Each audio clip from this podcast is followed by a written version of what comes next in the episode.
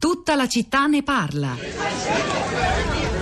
Cominciò a slacciare i mocassini rivestiti di ghiaccio. Le spesse calze erano come guaine di ferro e i lacci dei mocassini cavi d'acciaio ingarbugliati. Provò a tirare con le dita insensibili per un attimo, poi, quando fu chiaro che era pura follia, estrasse il coltello dal fodero.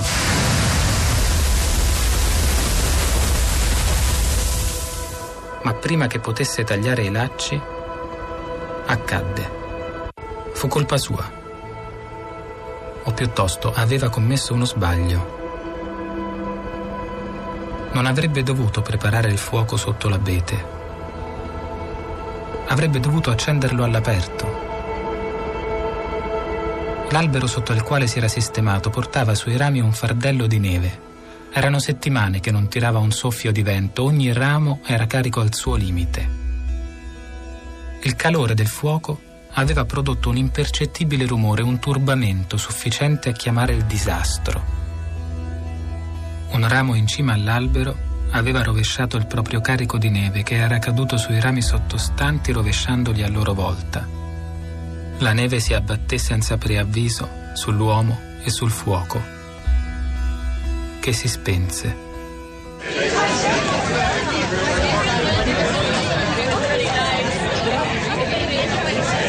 Lotta, lo scontro con gli elementi, con la natura, con la neve in questa giornata in cui tutti ci troviamo a riflettere eh, sulla tragedia assurda dell'hotel Rigopiano. Questo era un estratto dello spettacolo Fare un fuoco della compagnia Mutaimago, ispirato, basato sul racconto di Jack London, Preparare un fuoco. Spettacolo andato in onda il 21 novembre 2016 che si può riascoltare sul sito Il Teatro di Radio 3. Rosa Polacco.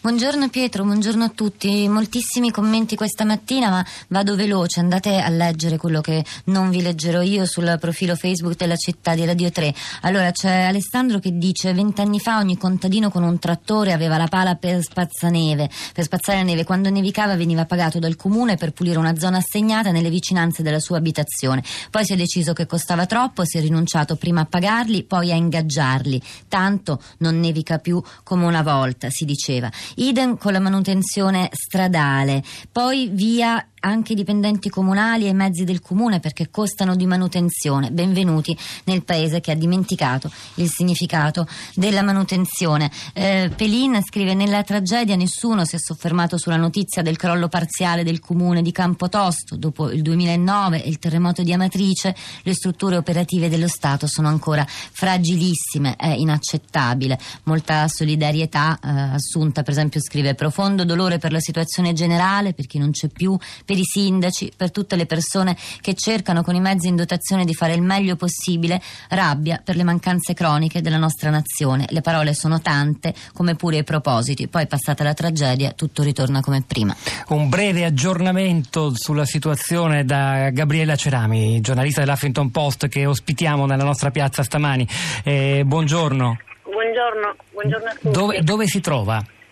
Io mi trovo uh, nella, dopo Penne, sto provando a raggiungere Rigopiano. Quali sono le ultime informazioni che lei ha ricevuto da, dal luogo del disastro?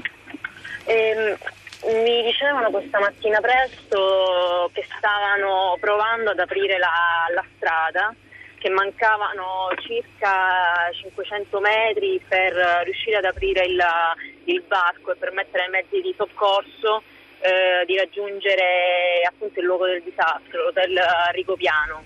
Eh, dove questa notte sono continuate le operazioni per recuperare eh, i corpi, sperando appunto che, di trovare ancora eh, infatti ieri, alla, ieri, sera c'erano i familiari raccolti a Penne in un'ala del, dell'ospedale eh, di Penne e atten- aspettavano notizie della, eh, da lì, appunto dalla, dall'hotel, nella speranza che venissero recuperati eh, sopravvissuti.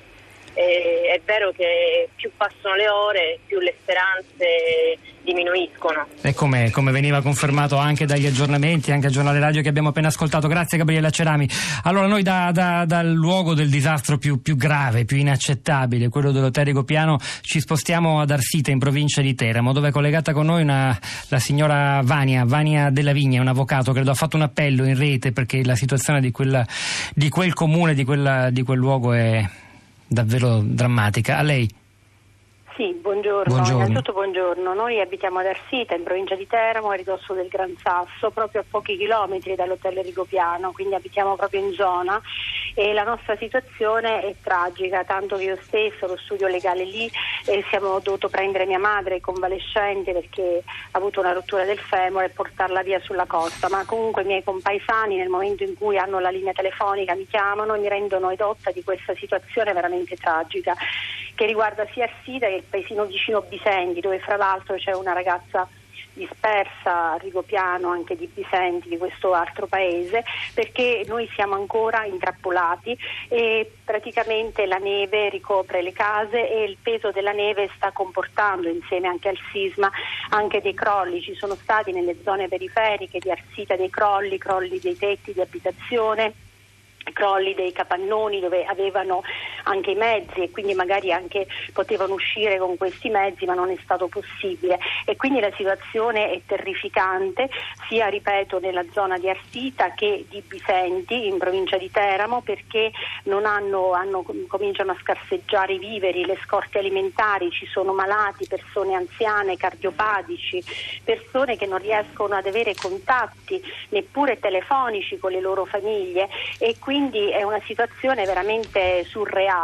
Eh, fra l'altro c'è anche un malato di Islam, stanno dicendo che adesso la prefettura sta intervenendo con, con un elicottero perché è un malato di Islam ad Arsita che ehm, dove, sempre nelle, nelle, zone delle frazioni dove appunto non c'è, non c'è luce, da, non c'è elettricità dal, dal giorno di lunedì, quindi lasciare delle persone per più giorni senza elettricità con eh, la, l'impossibilità di poter uscire di casa. È davvero, è davvero pazzesco. Io la ringrazio, signora, per questo appello e noi seguiremo, eh, ci, ci, impegniamo a farlo nelle prossime puntate. La settimana scorsa la vicenda di Arsita, ci, ci torneremo. Grazie. Rosa. Uh, due tweet, Francesca dice per la prima volta dopo i fatti l'immagine della neve, quella seria, abbondante, mi addolora e non vedo l'ora che sia primavera. E poi Eccecis dice la strada provinciale di una provincia che è stata abolita ma che in realtà c'è ancora ma che abolita non può far nulla. Parlava dell'interruzione dell'elettricità che può essere addirittura fatale in alcuni casi la signora Vania D'Arsita. Su questa conseguenza e più in generale sul terremoto tornerà Radio Trescenza alle 11.30. Prima però, tra pochi secondi, è il momento di Anna Maria Giordano con Radio 3 Europa. Noi continuiamo a lavorare sulla città di radio3.blog.rai.it, seguiteci anche lì e, e poi in diretta torniamo lunedì mattina alle 10. Oggi c'era alla parte tecnica Simone D'Arrigo, in regia Piero Pugliese, a questi microfoni Pietro del Soldai Rosa Polacco, al di là del vetro Cristina Faloci, Florinda Fiamma, la nostra curatrice Cristiana Castellotti che vi salutano e vi auguro un buon fine settimana. Lunedì.